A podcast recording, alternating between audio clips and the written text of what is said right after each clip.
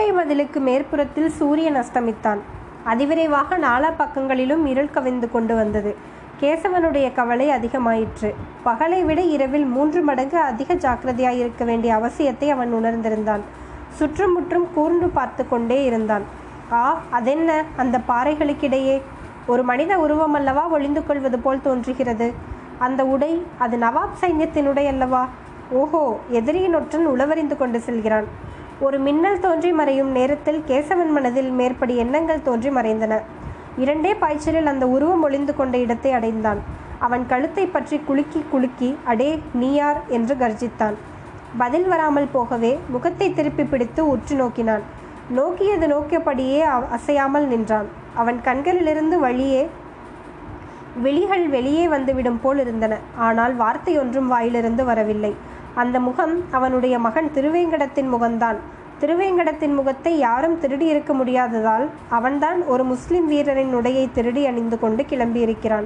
அவன் எங்கே கிளம்பி இருக்கக்கூடும் பகைவர்களுக்கு உளவு சொல்லத்தான். அட பாவி துரோகி சண்டாலா என் பிள்ளைதானா நீ? இதற்காகவா உன்னை பெற்றெடுத்து இத்தனை காலமும் வளர்த்தேன்? இதெல்லாம் நிஜம்தானா? அல்லது ஒருவேளை சொப்பனம் காண்கிறேனா? அப்பா என்னை விடுங்கள். ரொம்ப அவசர காரியமாய் போகிறேன். தயவு செய்யுங்கள் என்று திருவேங்கடம் சொன்னபோது கேசவன் தான் கனவு காணவில்லை என்பதை உணர்ந்தான். என்ன அவசரமாய் போகிறாயா? ஆமாண்டா. அவசரமாய் யமலோகத்திற்கு தான் போகப் போகிறாய் என்று கூறிக்கொண்டே கேசவன் கோபச்சிரிப்பு சிரித்தான். இல்லை அப்பா யமலோகத்திற்கு இல்லை. நான் யமலோகத்திற்கு போய்விட்டால் தங்களுக்கு யார் கர்மம் செய்வார்கள்? அட பாவி நிஜத்தை சொல்லிவிடு. எங்கே கிளம்பினாய்? என்ன துரோகம் செய்வதற்காக இந்த வேஷத்தில் புறப்பட்டாய்?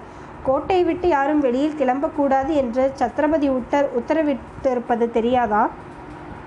அப்பா என்னை நம்ப மாட்டீர்களா? பிசகான காரியம் ஒன்றிற்காகவும் நான் போகவில்லை. மிகவும் முக்கியமான அவசரமான வேலைக்காகவே போகிறேன். தயவு பண்ணி என்னை நம்புங்கள். முடியாது முடியாது. நிஜத்தை சொல்லிவிடு. மகாராஜாவிடம் உன்னை அழைத்து சென்று காலில் விழுந்து மன்னிக்கும்படி வேண்டுகிறேன். இல்லாவிட்டால் உன்னை எடுத்து வளர்த்த இதே கையினால் இந்த இடத்திலேயே உன்னை கொன்று விடுவேன். திருவேங்கடம் சற்று யோசித்தான். அப்பா நிஜத்தை சொல்லிவிடுகிறேன். மன்னியுங்கள். என்னுடைய ர ரங்கத்தை பார்க்கத்தான் போகிறேன். பொழுது விடுவதற்குள் திரும்பி வந்து விடுகிறேன் என்பதற்குள் கேசவன் பொய் பொய் பொய். ரங்கத்தை பார்க்க போவதற்கு இவ்வளவு அவசரம் என்ன? ராத்திரியில் கிளம்புவானேன் என்றான். அப்பா ரங்கத்திற்கு உடம்பு சரிப்படவில்லையாம். சாக கிடக்கிறாளாம். நாளை வரையில் உயிரோடு இருப்பாளோ என்னவோ தெரியாது. அடே நேற்று பையன் நீ என்னை ஏமாற்ற பார்க்கிறாய். ரங்கம் சாக கிடைப்பதெல்லாம் உனக்கு எவ்வாறடா தெரியும்? யார் வந்து சொன்னார்கள்? வேண்டாம் நிஜத்தை சொல்லிவிடு. திருவேங்கடம் உன்னை பிடிப்பதற்கு சற்று முன்னால் என்ன நினைத்து கொண்டேன் தெரியுமா? என்னுடைய சபதம் தீர்ந்து விட்டது. அதற்கு இனிமேல் அவசியமும் இல்லை. தர்மராஜ்யம் ஸ்தாபனம் ஸ்தாபனமாகி விட்டபடியினால் நம் குழந்தை இனிமேல் கல்யாணம் செய்து கொள்ளலாம். நாமே மகாராஜாவிடம் உத்தரவு பெற்று போய் அந்த பெண்ணை பார்த்துவிட்டு வர வேண்டும் என்றெல்லாம் நினைத்தேன். ஆனால் நீயோ அட பாதகா துரோகி பயலே எங்கே ஓடுகிறாய்? விஷயம் என்னவென்றால் கேசவன் அப்படி பேசிக்கொண்டிருக்கும் போது திருவேங்கடம் திடீரென்று அவன் கையிலிருந்து துப்பாக்கியை தட்டிவிட்டு ஒரு துள்ளு துள்ளி ஓட்டம் பிடித்தான். அடுத்த க்ஷணத்தில் புதர்கள் பாறைகளுக்கிடையில் அவன் மறைந்து விட்டான். கேசவன் முதலில் ஓடி துப்பாக்கியை எடுத்துக்கொண்டான் பிறகு திருவேங்கடத்தை தேடினான். எவ்வளவு தேடியும் பயனில்லை. இதற்குள் நன்றாய் இருட்டியும் போய்விட்டது. இவ்விருவருடைய சம்பாஷணையையும் அதன் முடிவையும் மூன்றாவது மனிதர் ஒருவர் மறைவாக இருந்து கவனித்து சென்றது அவர்கள் இருவருக்கும் தெரியாது. மறுநாள் பொழுது விடிந்து கொஞ்ச நேரமானதும் கேசவன் மகாராஜாவிடம் வந்தான். இரவெல்லாம் கண் விழித்ததால் அவனுடைய கண்கள் கோவை பழம் போல் சிவர்ந்திருந்தன. அவன் பேயடித்தவன் போல் காணப்பட்டான்.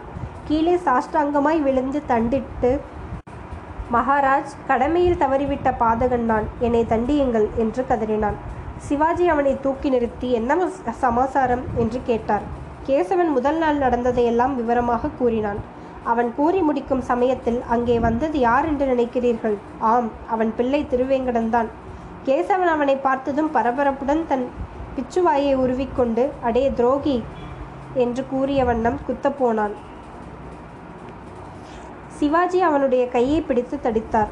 கொஞ்சம் பொறு முதலில் அவன் போன சங்கதி காயா பழமா? என்று சொல்லட்டும். பழந்தான் மகாராஜ் என்றான் திருவேங்கடம்.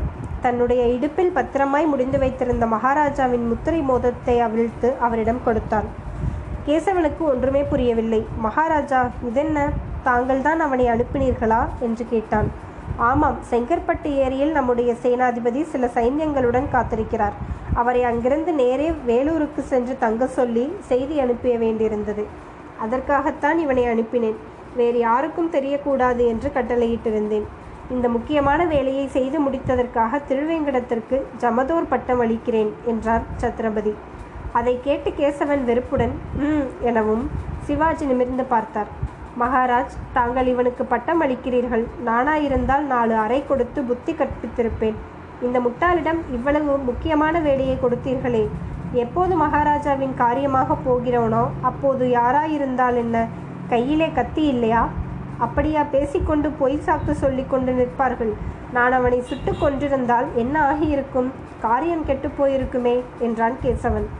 ஆமாம் அந்த குற்றத்திற்காக இவனை தண்டிக்கவும் போகிறேன். ஆறு மாதத்திற்கு இவனை நமது வீர சைன்யத்திலிருந்து தள்ளியிருக்கிறேன் என்றார் சிவாஜி. ஐயோ மகாராஜா நிஜமாகவா என்று திருவேங்கடம் கதறினான். ஆமாம் நிஜமாகத்தான். கேசவா சீக்கிரம் அந்த ரங்கம்மாளை அழைத்து கொண்டு வா நமது முன்னிலையிலேயே கல்யாணம் நடத்த வேண்டும். அவன் ஆறு மாதம் இல்லறம் நடத்திவிட்டு அப்புறம் நம்முடன் வந்து சேரட்டும் என்றார் சிவாஜி.